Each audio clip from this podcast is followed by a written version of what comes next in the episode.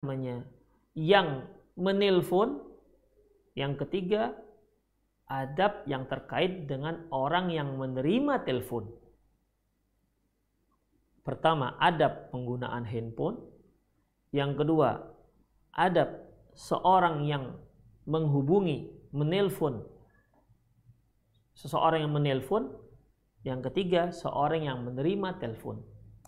Baik, yang pertama ikhwah, yaitu yang terkait dengan penggunaan handphone. Poin ini ikhwah ada beberapa poin. Yang pertama yaitu kita tidak boleh menggunakan telepon ataupun handphone atau HP orang lain kecuali dengan izinnya. Karena hukum asal dalam Islam harta seorang muslim itu haram kecuali jika dia sudah mengizinkannya. Jadi tidak bisa ketika kita melihat ada HP ataupun handphone tergeletak di atas meja tanpa kita uh, izin terhadap yang si empunya kita pakai kemudian kita kita ambil dan kita gunakan. Baik untuk WhatsApp untuk Facebook atau untuk apa saja. Tanpa seizin orang lain. Tanpa seizin si pemiliknya maka ini tidak dibenarkan dalam Islam dan kita katakan hukumnya adalah haram. Hal ini berdasarkan sabda Rasulullah Shallallahu Alaihi Wasallam yang diriwayatkan oleh Imam Bukhari dan Muslim. Rasulullah bersabda dari Abu Hurairah Rasulullah Shallallahu Alaihi Wasallam bersabda, Umir tu an uqatilan nas hatta yashhadu an la ilaha illallah wa yu'minu bi wa bima ji'tu bihi.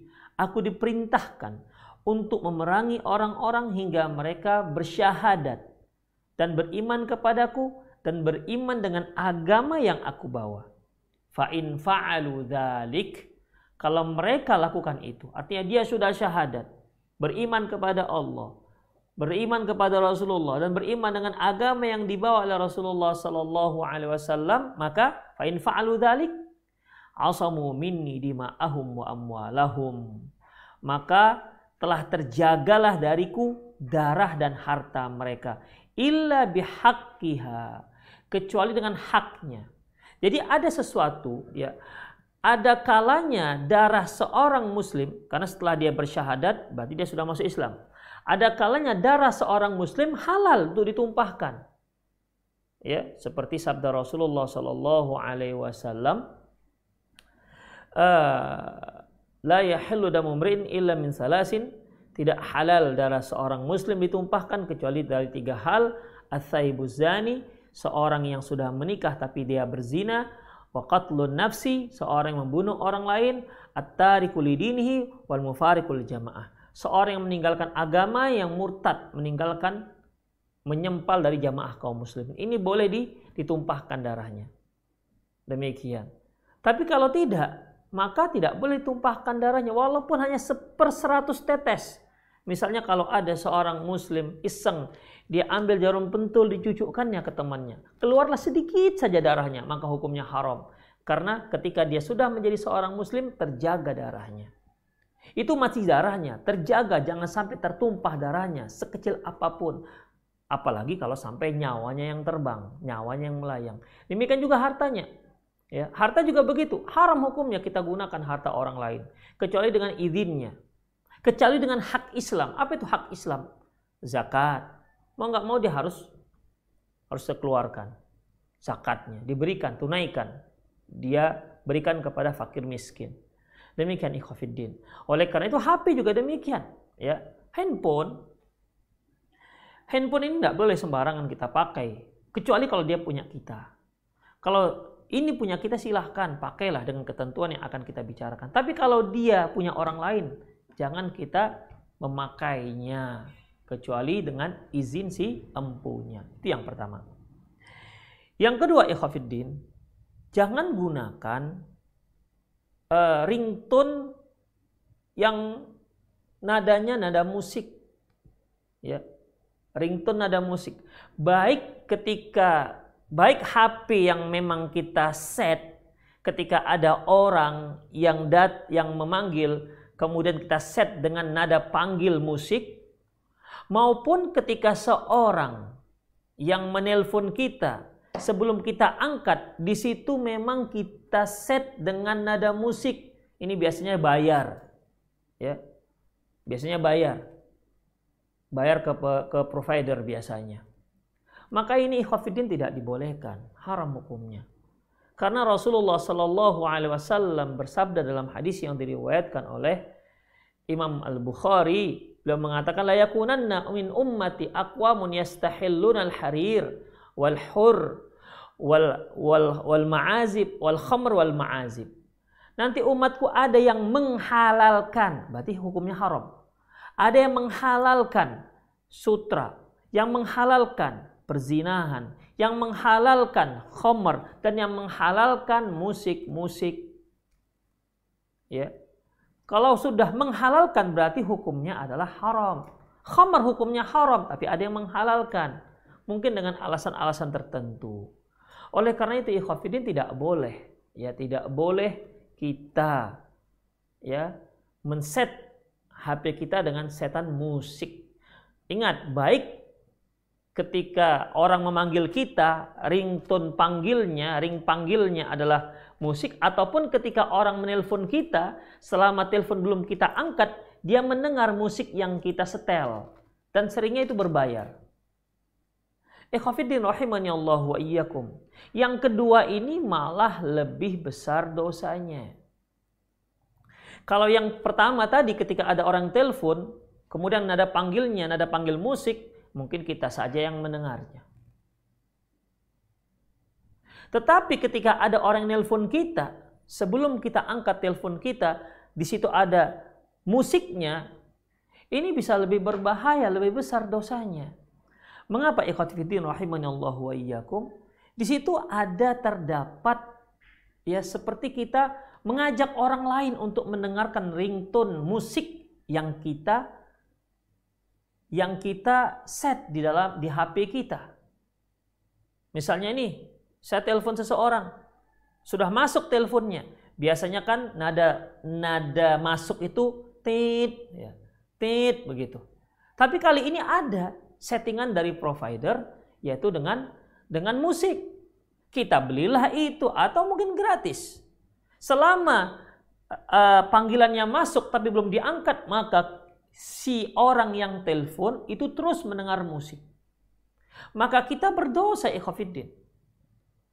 Kenapa? Kita telah memperdengarkan kepada orang yang menelpon kita berupa musik yang diharamkan oleh Allah Subhanahu wa taala. Dalam sebuah hadis yang diriwayatkan oleh Imam Muslim dari Abi Hurairah radhiyallahu anhu, anna Rasulullah sallallahu alaihi wasallam qala bahwasanya Rasulullah sallallahu alaihi wasallam bersabda, "Man da'a ilal huda kana lahu misla ajri misli ujuri man tabi'ahu la yanqusu dzalika min ujurim syai'a." Barang siapa yang mengajak kepada hidayah, maka dia mendapatkan pahala dan dia juga mendapatkan pahala orang yang mengikuti hidayah tersebut dengan tanpa mengurangi pahala orang yang mengajak. Yang kedua, wa man da'a ila dhalalatin. Barang siapa yang mengajak pada kesesatan, kana alaihi minal ithmi, maka dia mendapatkan dosa.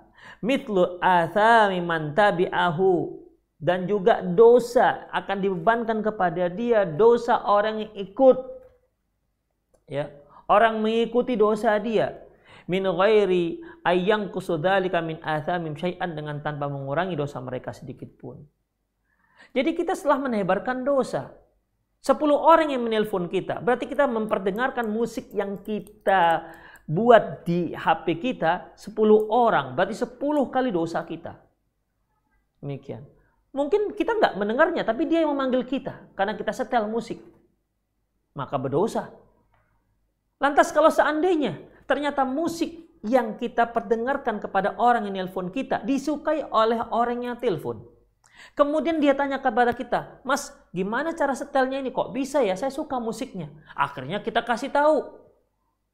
Maka setiap kali dia menggunakan itu, dia menggunakan itu, ada orang menelpon dia kemudian nada panggilnya, nada panggil musik yang dia pelajari dari kita, maka setiap kali orang menelpon dia, maka kita ikut mendapatkan dosanya.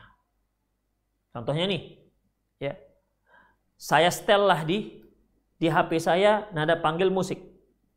Di mana kalau orang nelpon saya, kalau sudah masuk teleponnya ada nada musiknya. Sambil nunggu saya ngangkat, dia pun dengan musiknya. Berdosa dia kan? Kemudian ternyata orang yang nelpon saya tadi, kita katakanlah si A. Tertarik dengan musik tadi itu. Dia tanya dengan saya. Mas, uh, itu gimana cara setelnya supaya saya juga bisa seperti itu? Kita ajarkanlah. Lantas si A tadi ditelepon oleh si B.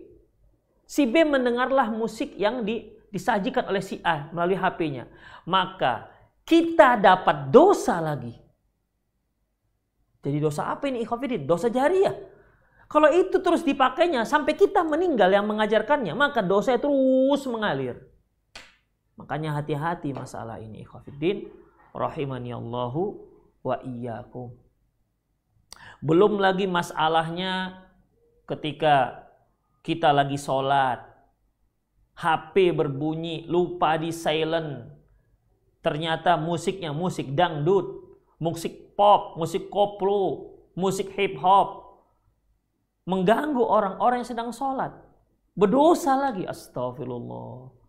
Ikhwah kalau kita nada nada apa namanya ringtone panggilnya ringtone panggilnya biasa seperti titit titit atau yang bukan musik ikhwah itu nggak begitu mengganggu orang oh, akan mengganggu juga. Tapi tidak seperti musik. Bayangkan kita memasukkan mizmarus syaiton seruling seton ke dalam masjid dalam jamaah sholat.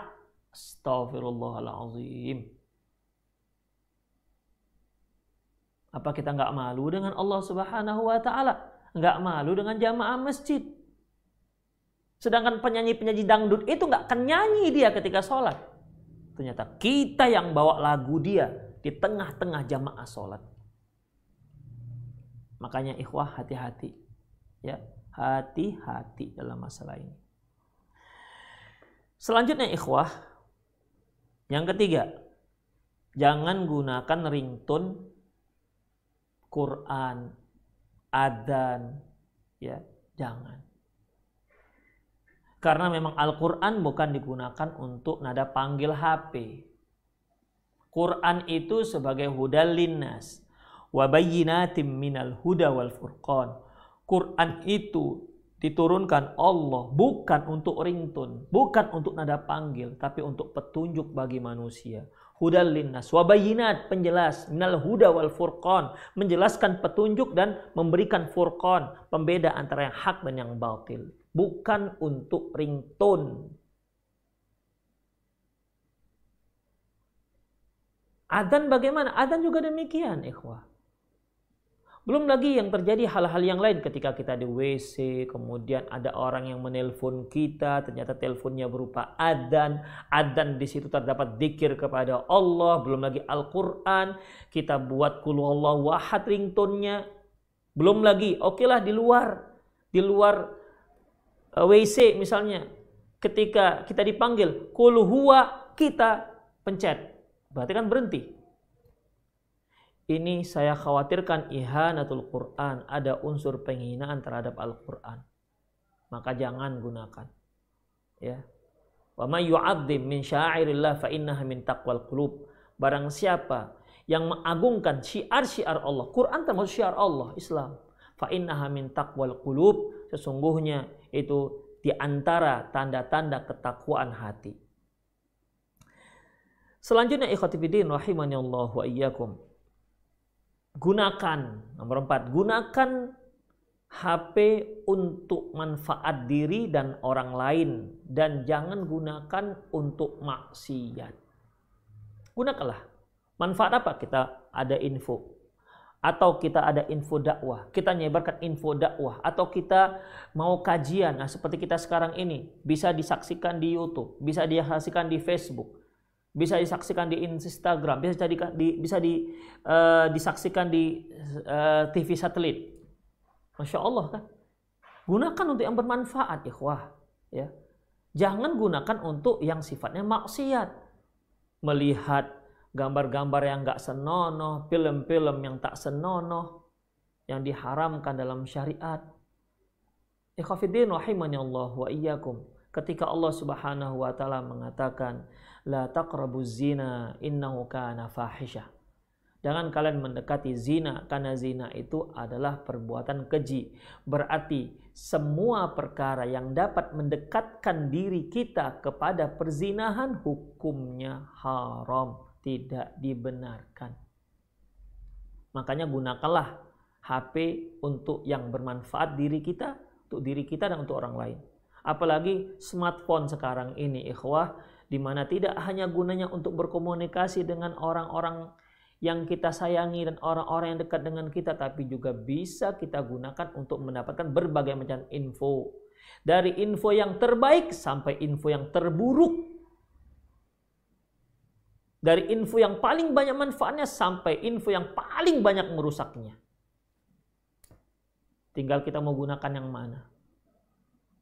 Dan kalau kita mengakui ini merupakan nikmat Allah Subhanahu wa taala kepada kita, maka kita harus bersyukur. Salah satu bersyukur kita kepada Allah kita gunakan untuk yang menambah ketaatan kita kepada Allah Subhanahu wa taala. Fillah rahimani Allah wa iyyakum. Allah Subhanahu wa taala firman, "Summa latus'alunna yauma idzin 'anin na'im." kemudian kalian akan ditanya atas nikmat yang Allah berikan kepada kalian. Jadi gunakanlah untuk yang bermanfaat. Kalau tidak nanti ada hisab yang menunggu kita.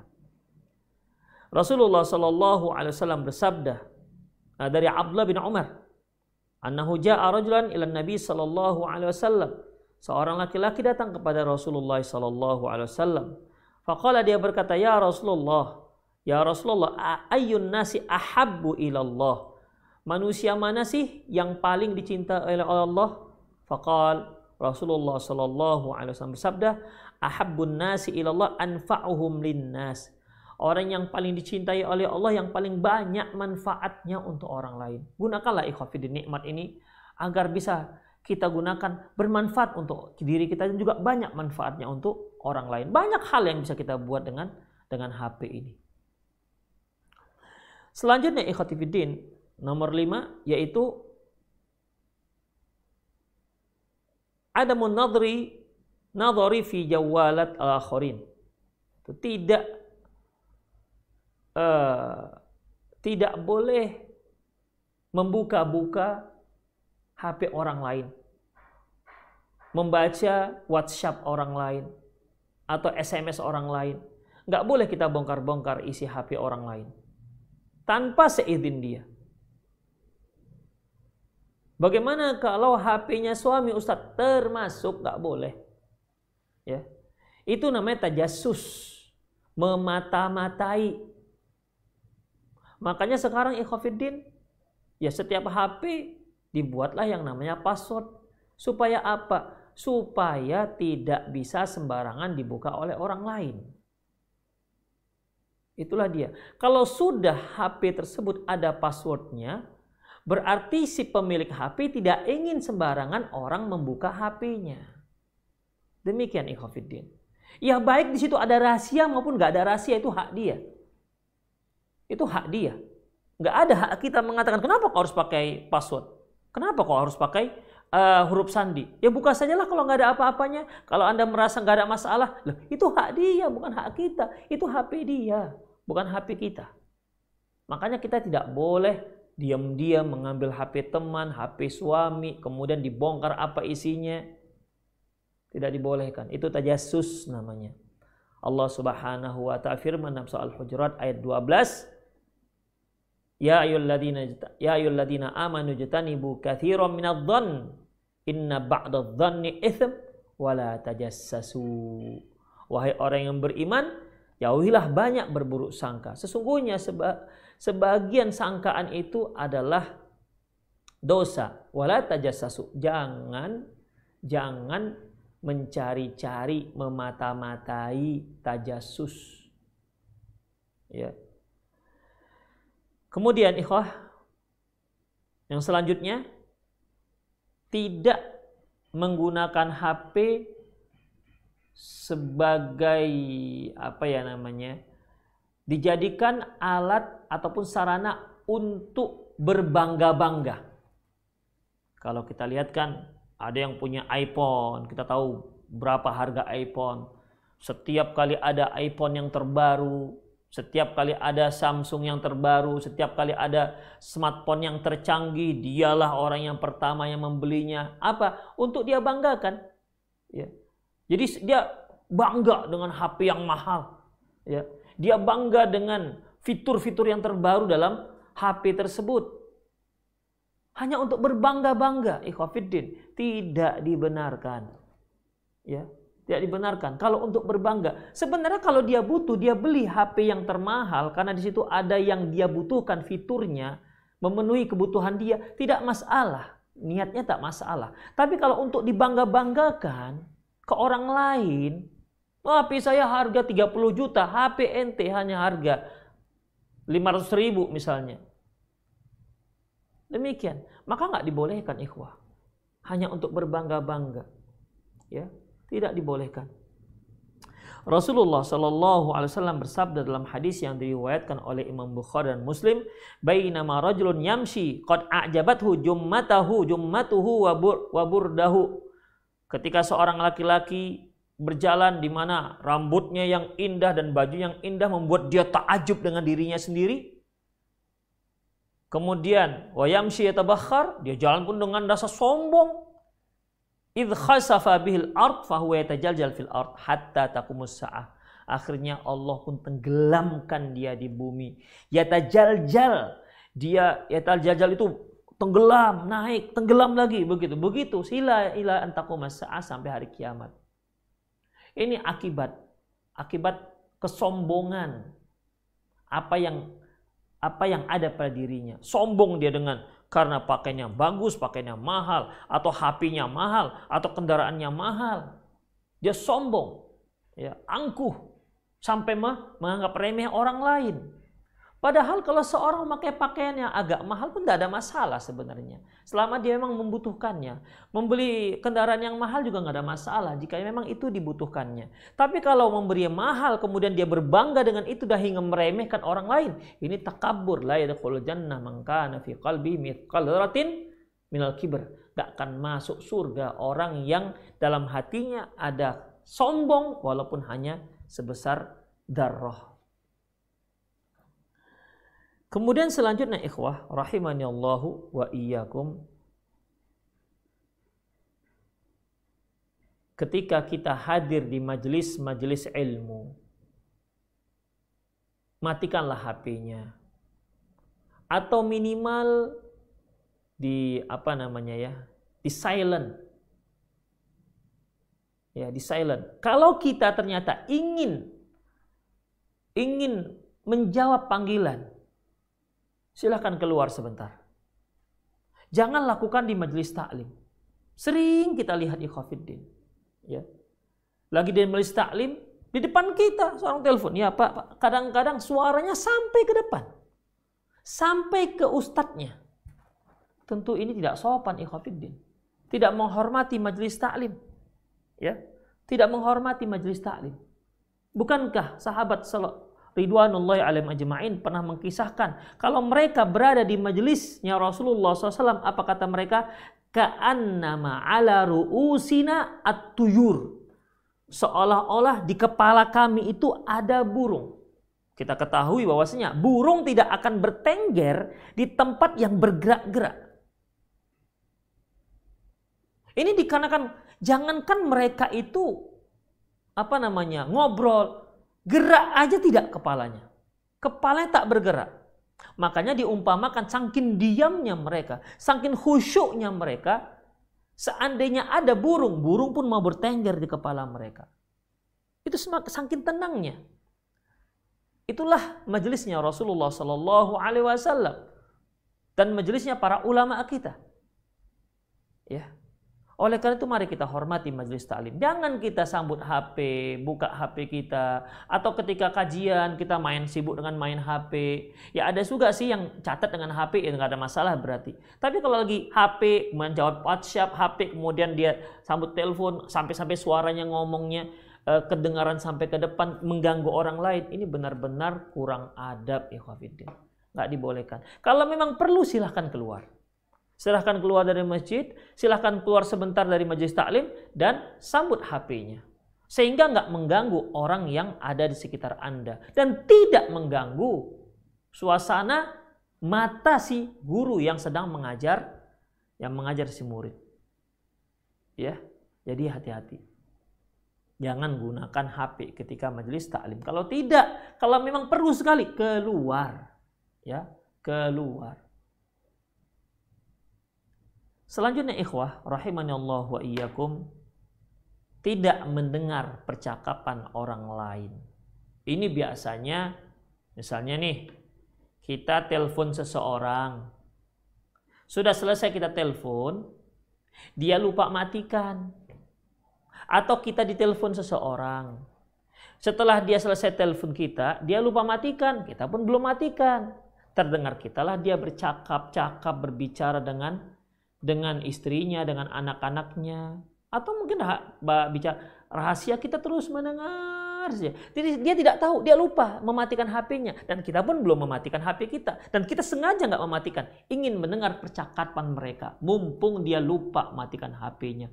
Ini nggak dibenarkan, ikhwafidin. Ya, ini tidak dibenarkan.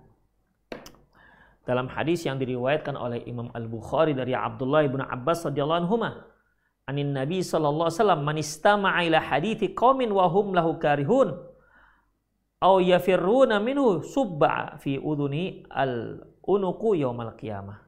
Barang siapa yang mendengar percakapan suatu kaum sementara mereka nggak suka didengar oleh orang lain. Maka orang yang mendengar tersebut mencuri-curi pendengaran tersebut nanti di hari kiamat telinganya akan dituangkan akan dituangkan uh, timah panas. Dituangkan timah panas ke telinga orang tersebut. Kalau sudah ada ancaman seperti ini, itu menunjukkan haram, nggak dibolehkan. Jadi kalau orang yang menelpon kita lupa matikan HP-nya, matikan aja HP kita sudah. Ya. Atau kita kita yang telepon, dia yang kita telepon lupa matikan HP-nya, langsung ditaruhnya di di di di kantong dia. Dia pun ngobrol, ngobrol, ngobrol. Maka kita tengok, kita kita berusaha untuk mendengarkan, maka nggak dibolehkan. Ya, tidak dibolehkan. Yang kesembilan ikhwah yaitu tidak membawa ya, tidak membawa HP yang di situ ada bacaan Al-Qur'annya atau yang sedang diflyerkan tilawah Al-Qur'annya ke dalam WC. Tidak dibolehkan. Ya, tidak di, dibolehkan. Jadi kalau seandainya mau dibawa, ya, misalnya dibawa, misalnya nih ikhwah, ya, kita punya HP, di mana HP ini ada Al-Qur'annya. Ya, HP ini ada Al-Qur'annya, seperti ini, ada Al-Qur'annya. Maka nggak boleh kita bawa seperti ini. Tidak boleh kita bawa kondisi seperti ini ke dalam WC. Berdosa kita. Karena ini Al-Quran. Dan hukum dia sudah seperti hukum Al-Quran. Jadi bagaimana? Matikan dulu. Setelah dia hilang dari layar, maka silakan Anda bawa masuk ke dalam dalam WC. Demikian. Tapi kalau dia di terdisplay di screen dia, maka tidak dibolehkan. Kemudian selanjutnya ikhwah tidak mengganggu orang ketika kita berbicara. Ya terkadang di samping kita ada orang-orang yang lain. Kita bicara dengan suara keras ya sehingga mengganggu orang-orang lain. Maka berbicaralah kita seperlunya saja, ndak usah teriak-teriak. Ya, malu kita ikhwafiddin, teriak-teriak atau marah-marah melalui HP. Sementara kita sedang berada di tempat umum. Intinya jangan mengganggu orang lain. Apalagi kalau kita sedang teleponan di di masjid. Orang yang lain sedang sholat, yang lain sedang baca Quran. Kita teleponan, suara menggema di dalam masjid. Mengganggu orang, nggak dibolehkan. Rasulullah Shallallahu Alaihi bersabda dalam hadis yang diriwayatkan oleh Imam Bukhari dan Muslim, al Muslimu man salim al Muslim min lisanihi wa yadihi. Seorang muslim yang sempurna adalah seorang yang selamat muslim yang lain dari lisannya dan dari tangannya. Itulah ikhwafiddin yang terkait dengan penggunaan HP. Yang kedua, yaitu terkait dengan orang yang menelpon temannya ataupun orang lain. Ini si penelpon. Apa yang harus dia perhatikan? Hendaklah dia menelpon itu dengan niat yang baik. Niatnya karena Allah Subhanahu wa taala.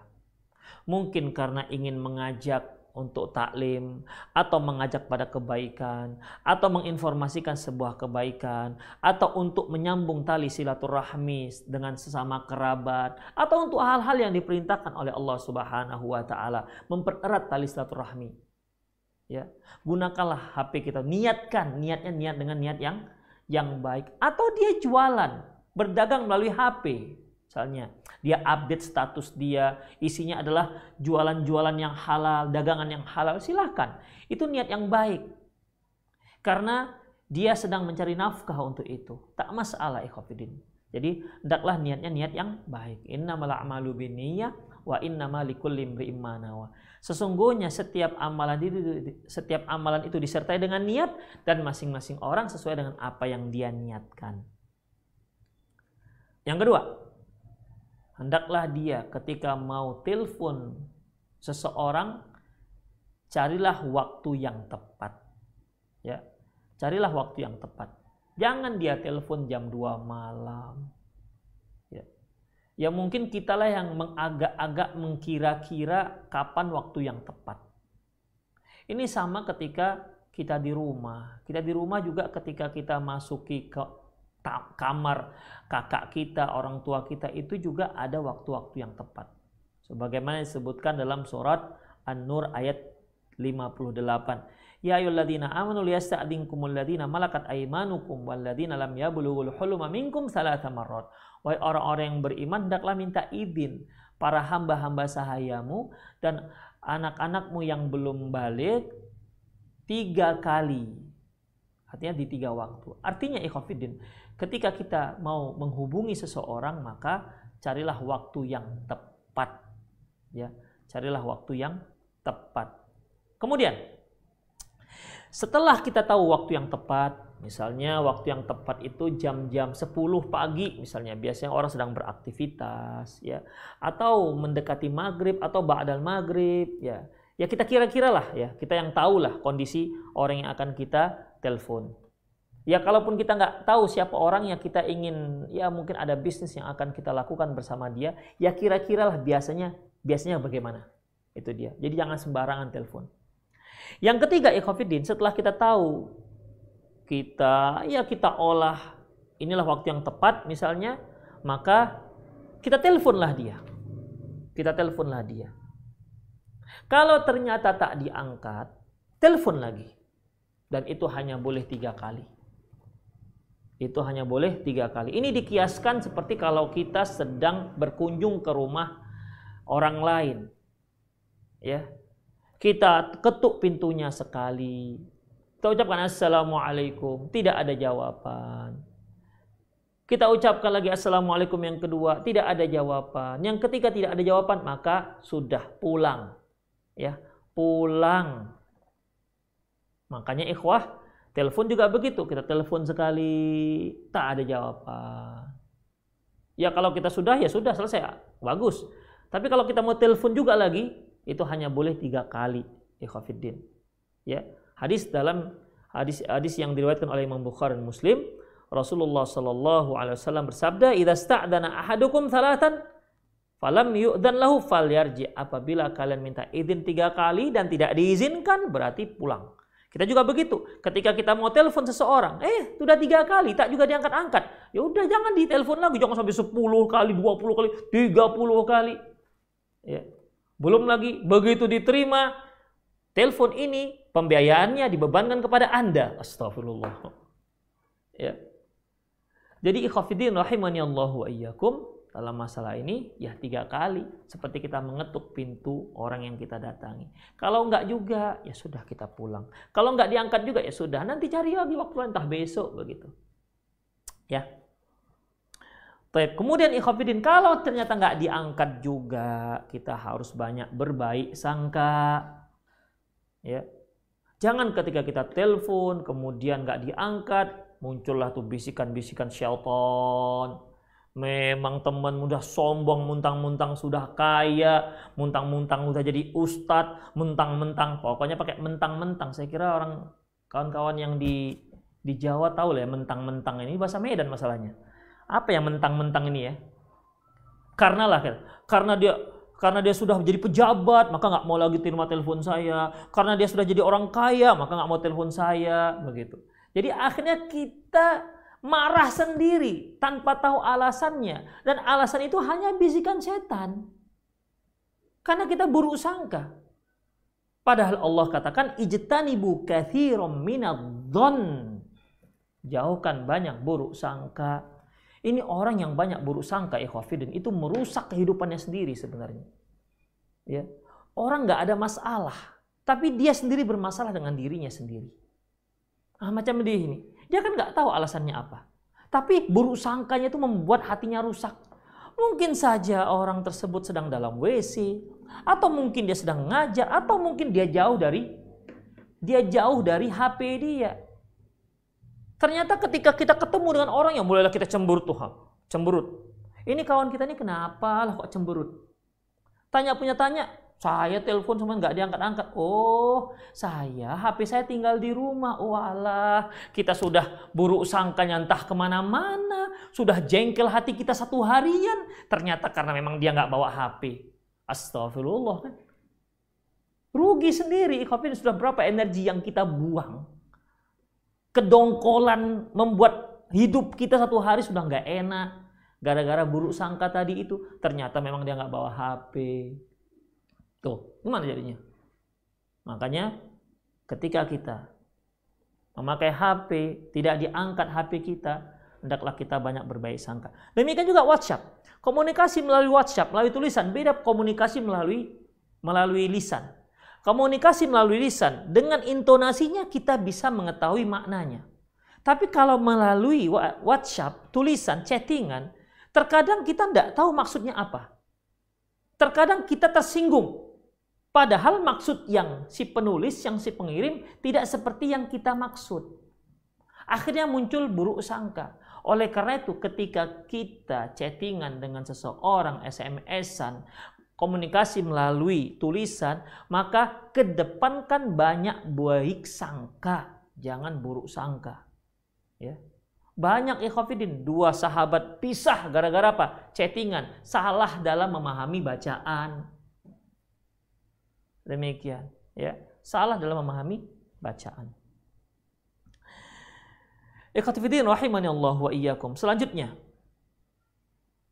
Oke, setelah HP kita diterima, ses, apa yang kita lakukan?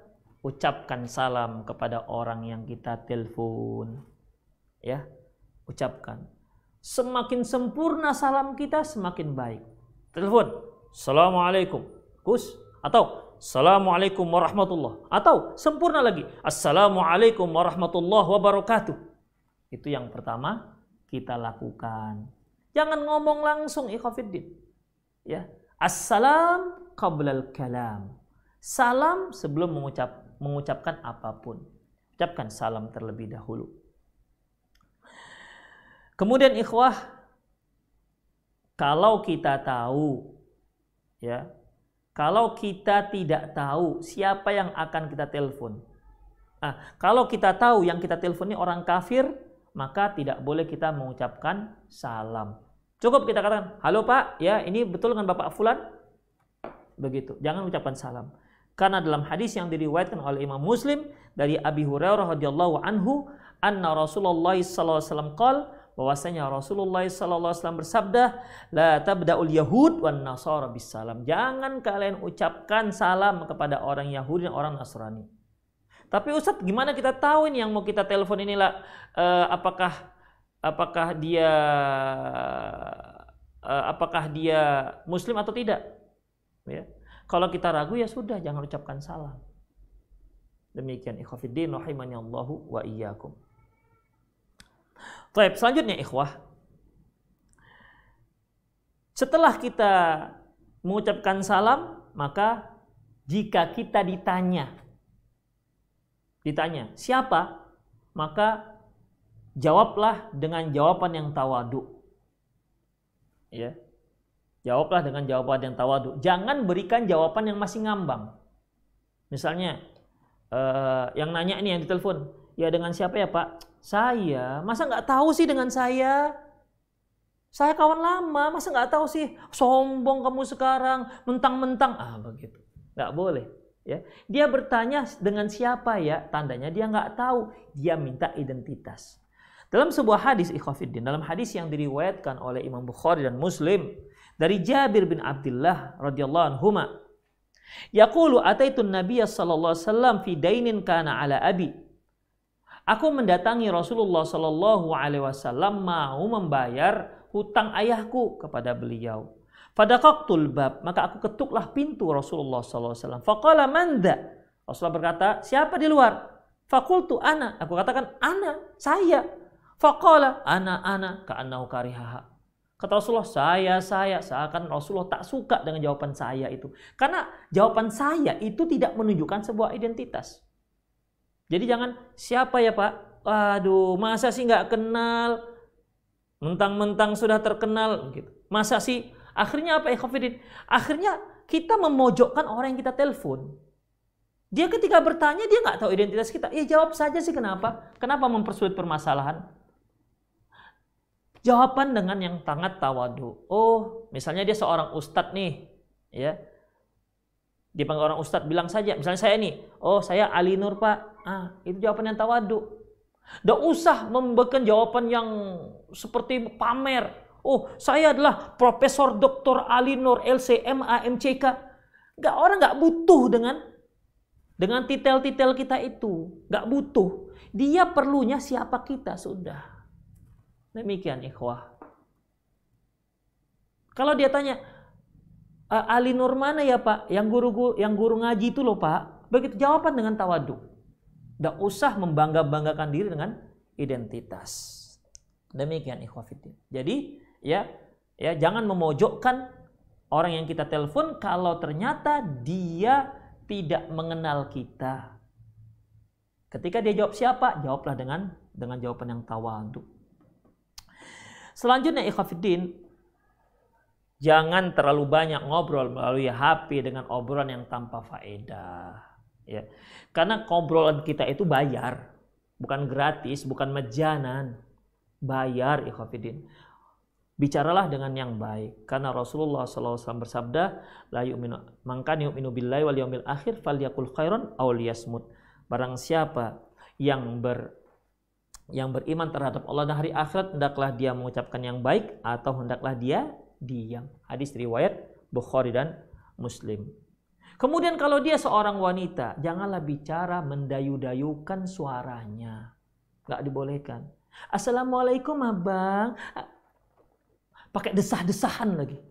Ya, haram hukum yang nggak dibolehkan. Makanya Allah Subhanahu wa taala melarang. Ya. Melarang dalam surat Al-Ahzab ayat 32 Fala takhda'na bil qaul fayatma'alladzi fi qalbihi marad. Jangan kamu mendayu-dayukan suaramu. Hal itu akan membuat tamak orang-orang yang dalam hatinya ada ada penyakit. Kemudian kalau sudah selesai urusan, ya kita pun mau mematikan HP kita, ya kita ucapkan terima kasih. Kemudian diakhiri dengan ucapan assalamualaikum. Matikan, selesai. Ya, itulah ikhwatiddin rahimani Allahu wa iyyakum. Ini seperti majelis ikhwah. Ya, dalam hadis yang diriwayatkan oleh Abu Dawud Tirmizi dan Imam Tirmizi dari Abi Hurairah radhiyallahu anhu Qala Rasulullah sallallahu alaihi wasallam, "Idzan ilal majlis falyusallim." Apabila kalian sampai ke suatu majelis, maka hendaklah dia mengucapkan salam. Wa idza arada ayyakuma falyusallim. Kalau dia ingin meninggalkan majelis tersebut, maka salam lagi. Jadi ketika kita diterima HP kita diterima uh, uh, komunikasi kita. Kita mulai dengan assalamualaikum. Ketika kita mau mengakhirinya maka akhiri dengan ucapan assalamualaikum. Kalau mau sempurna akan lebih baik. Assalamualaikum. Udah Pak ya sampai sini aja. Mohon maaf ya kalau ada kalau ada kesalahan. Assalamualaikum warahmatullahi wabarakatuh. Itu yang kedua yaitu adab orang yang menelpon. Nah, sekarang yang terakhir, adab orang yang ditelepon, yang menerima telepon. Yang pertama ikhwafiddin yaitu menjawab salam. Jangan diam. Karena itu hakul muslim alal muslim. Hak seorang muslim terhadap muslim yang lain yaitu apabila dia mengucapkan salam maka balaslah salamnya. Itu yang pertama. Yang kedua, membalas salam sebaiknya lebih baik.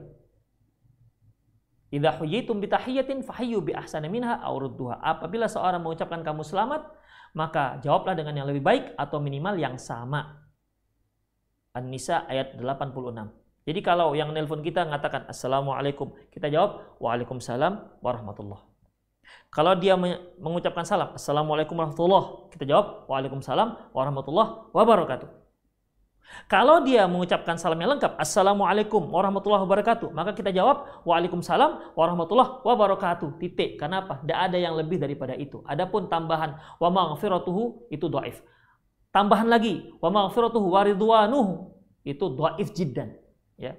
Jadi sunnahnya hanya sampai Waalaikumsalam warahmatullahi wabarakatuh.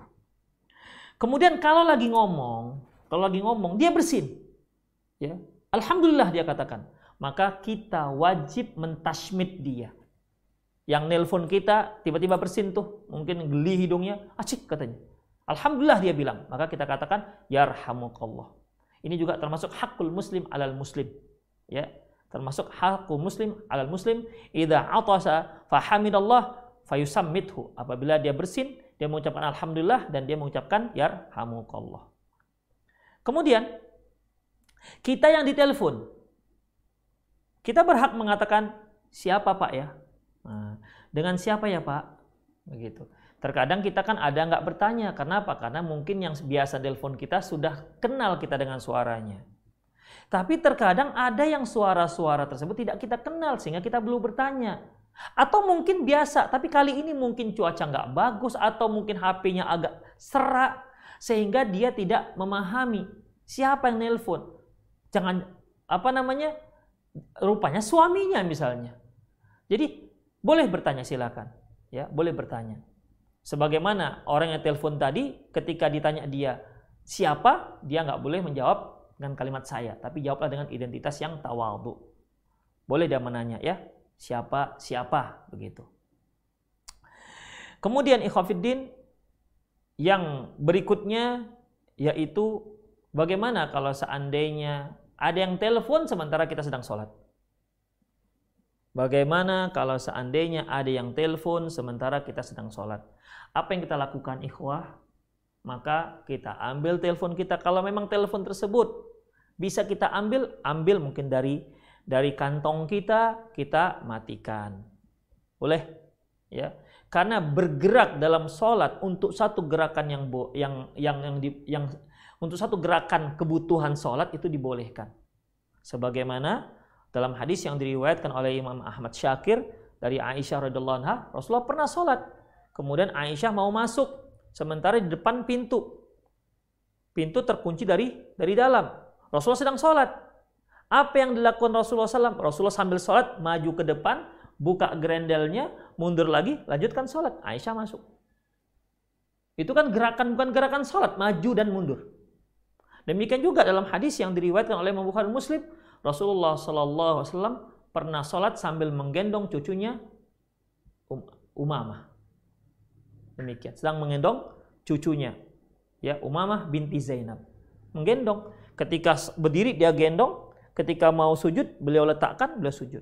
Ketika mau bangkit ke atas, beliau angkat lagi, gendong lagi. Jadi dibolehkan, nggak ada masalah. Tapi hanya sekedar dimatikan. Mungkin HP-nya ribut, tutut, dimatikan. Ya, ya. Hanya sekedar dimatikan. Tidak menjawab. Jangan lagi sholat. Ntar Pak ya lagi sholat. Nah, batal. Batal sholatnya. Demikian. Atau masuk chatting. Dia pun balas chattingan lagi sholat. Nggak boleh. Ya. Jadi demikianlah ada tiga adab terkait dengan masalah penggunaan handphone. Pertama terkait dengan HP itu penggunaan HP itu sendiri. Yang kedua, kita yang menelpon dan yang ketiga, kita yang menerima telepon. Demikianlah semoga apa yang kita bahas bermanfaat. Aku lu qauli hadza wastaghfirullah li wa lakum muslimin innahu wal ghafur rahim. bagi kaum muslimin, pemirsa Rosat TV dan pendengar Radio Medan Mengaji di mana pun Anda berada yang ingin melayangkan pertanyaan, silahkan uh, ajukan pertanyaan Anda di pesan singkat 0895 6113 27778. 0895 6113 27778.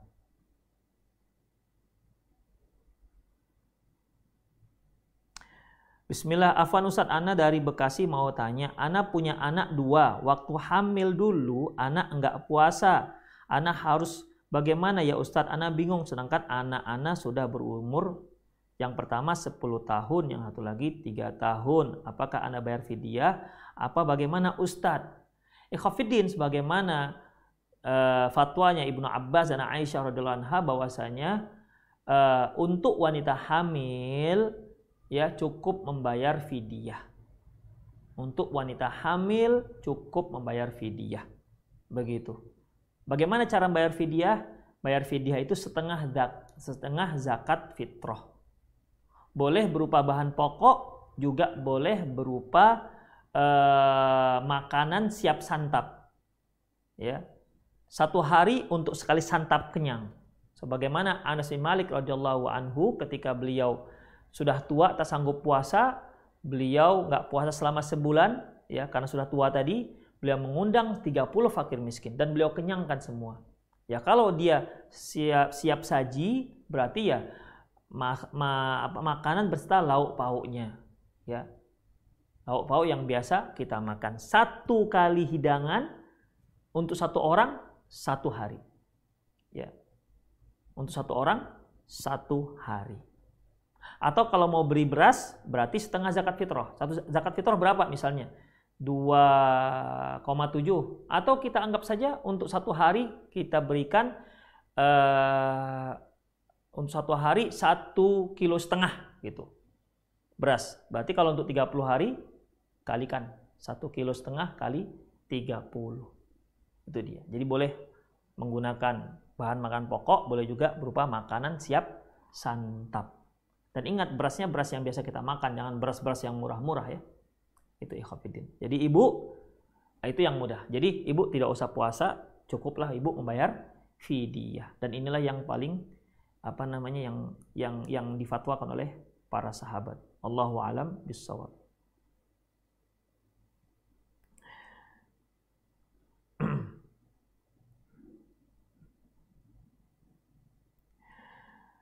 Assalamualaikum Ustaz. Jika di layar HP tercantum nama Allah dan HP tersebut di dalam tas, apakah boleh membawanya ke dalam WC? Pertanyaannya ini ya. Kita punya mushaf nih, mushaf kecil mungkin, ya. Kita mau masuk WC.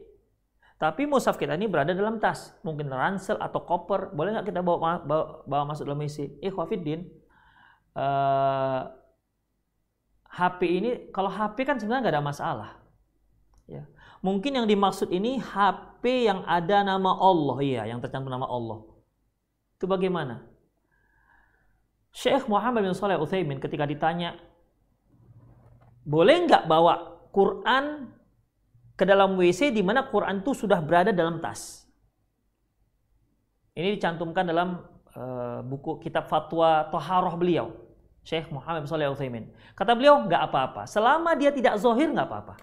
Ya, jadi kalau kita mau masuk WC sementara kita di tas kita ada mushaf maka nggak apa-apa dibawa masuk karena dia tidak zohir.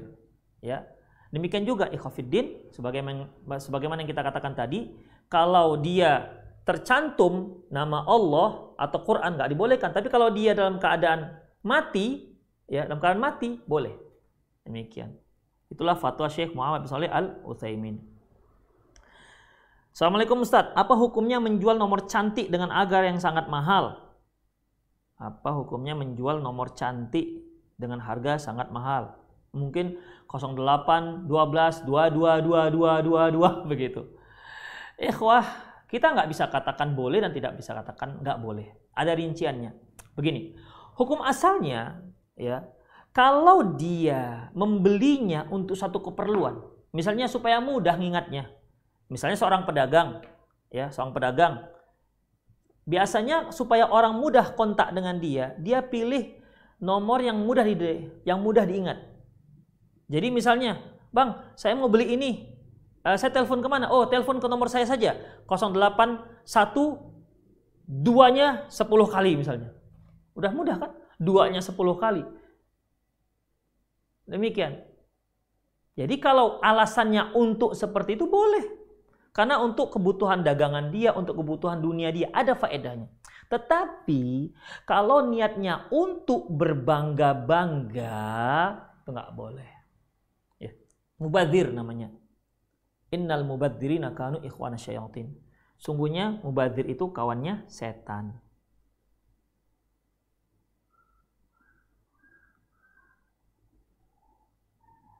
Bagaimana hukumnya memakai habib bacakan?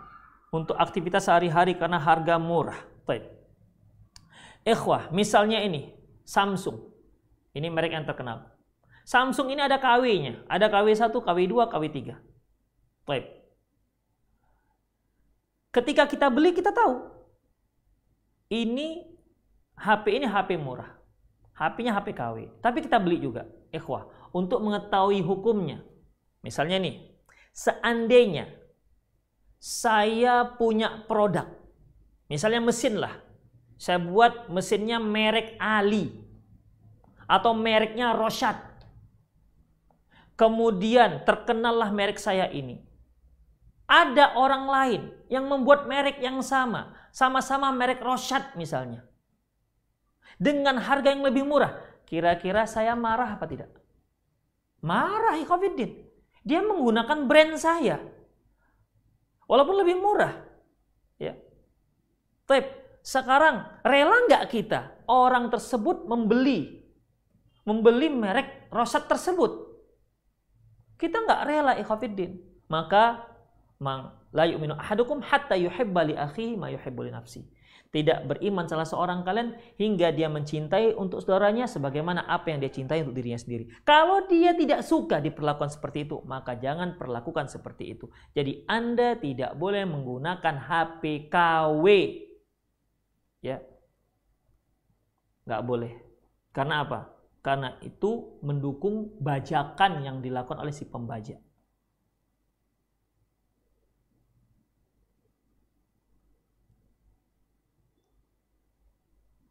Assalamualaikum Ustadz, bagaimana cara mengatur waktu supaya nggak kecanduan main HP terus? Jazakumullah khairan. Ikhwah, kita harus tahu waktu itu adalah nikmat dari Allah Subhanahu wa taala. Kita harus tahu bahwasanya nikmat itu akan dipertanyakan oleh Allah Subhanahu wa taala. La yazalu qadama bani Adam yaumal qiyamati hatta yus'alu an arba'in tidak akan beranjak kaki anak Adam nanti di hari kiamat hingga dia ditanya akan empat hal. An umri fi maafna. Usianya. Ke mana dia habiskan usianya. Apakah habis hanya untuk main HP, untuk main game? Kemudian wa an ilmihi fi ma amila bihi. Tentang ilmu yang dia dapati. Apa yang telah dia amalkan wa an malihi min aina tasaba wa ila aina anfaqa. Dan tentang hartanya ke mana dia dari mana dia dapatkan dan ke mana dia gunakan. Wa an jasadi ma ablah. Dan tentang jasadnya ke mana dia gunakan jasadnya tersebut. Jadi itu semua akan dipertanggungjawabkan di hadapan Allah Subhanahu wa taala. Itu yang pertama. Yang kedua ya khafiddin usia umat Rasulullah antara 60 dan 70 singkat sekali. Sementara satu hari di hari akhirat satu hari di akhirat itu seribu tahun untuk waktu seperti kita sekarang di dunia ini. Jadi kalau usia kita sekitar 70 atau 60 tahun itu sekitar satu jam setengah aja nanti di sana. Kemudian kita sia-siakan waktu kita. Ya. Jadi ikhwah, ingat aja bagaimana pertanggungjawabannya di hadapan Allah Subhanahu wa taala. Sanggup nggak kita nanti? Kamu jam sekian ngapain? Main HP ya Allah. Jam 8 ngapain? Main HP. Jam 9 main HP. Jam 10 main HP. Astagfirullah. Main HP terus. Ya. Bukan nggak boleh main HP. Ya pada waktu-waktu tertentu mungkin kita penat. Ya bolehlah kita main HP sejenak. Tapi bukan menghabiskan waktu kita untuk HP. Maksudnya untuk HP untuk yang nggak bermanfaat ya. Banyak orang menggunakan HP, kerja pakai HP, ya. Tapi untuk yang bermanfaat yang kita masuk di sini yaitu menggunakan HP untuk yang tidak bermanfaat.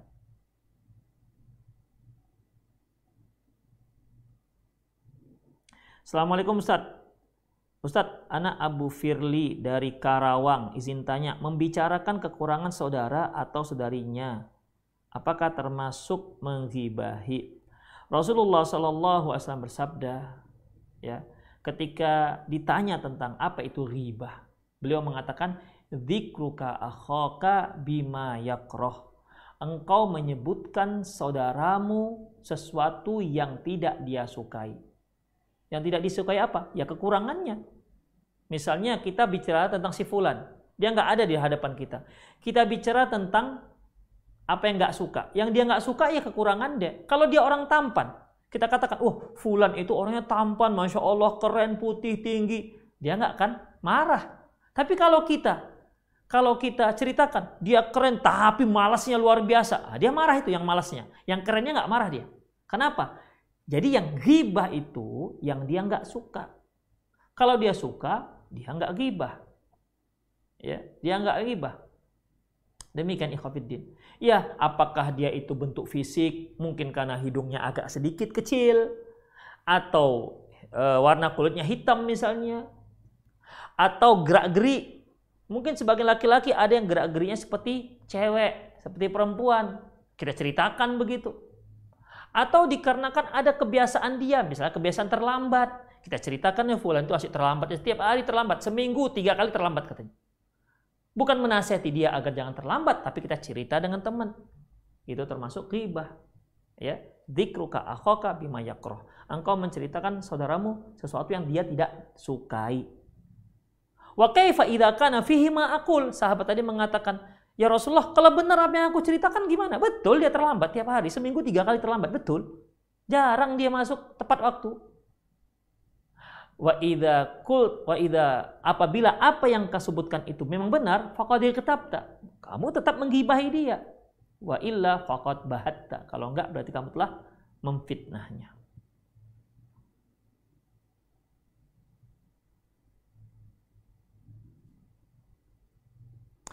Assalamualaikum Ustaz. Apakah sholat seorang tidak sah apabila mulut tidak digerakkan pada saat membaca bacaan sholat ketika sholat sendirian? Perhatikan ikhwafiddin, eh, ketika kita membaca bacaan sholat, kita disuruh untuk membaca. Membaca itu yaitu komat kamit. Ya, mengkomat kamitkan Itulah yang dikatakan membaca. Ya. Faqra'u ma tayassara minal Qur'an. Bacalah apa yang mudah bagimu dari Al-Qur'an itu membaca. Jadi membaca itu dikomat kamitkan. Bukan diam dalam hati. Ya. Apakah sah? Memang masalah ini masalah khilafiyah di kalangan para ulama. Tapi yang rojih Allah alam sawab, walaupun dia selama dia tidak me, apa namanya me, menggerak-gerakkan, tapi ada dalam hati dia baca, insya Allah sah Allahu alam bisawab. Tapi yang afdol dikomat kamitkan karena itu yang dikatakan membaca. Allahu alam.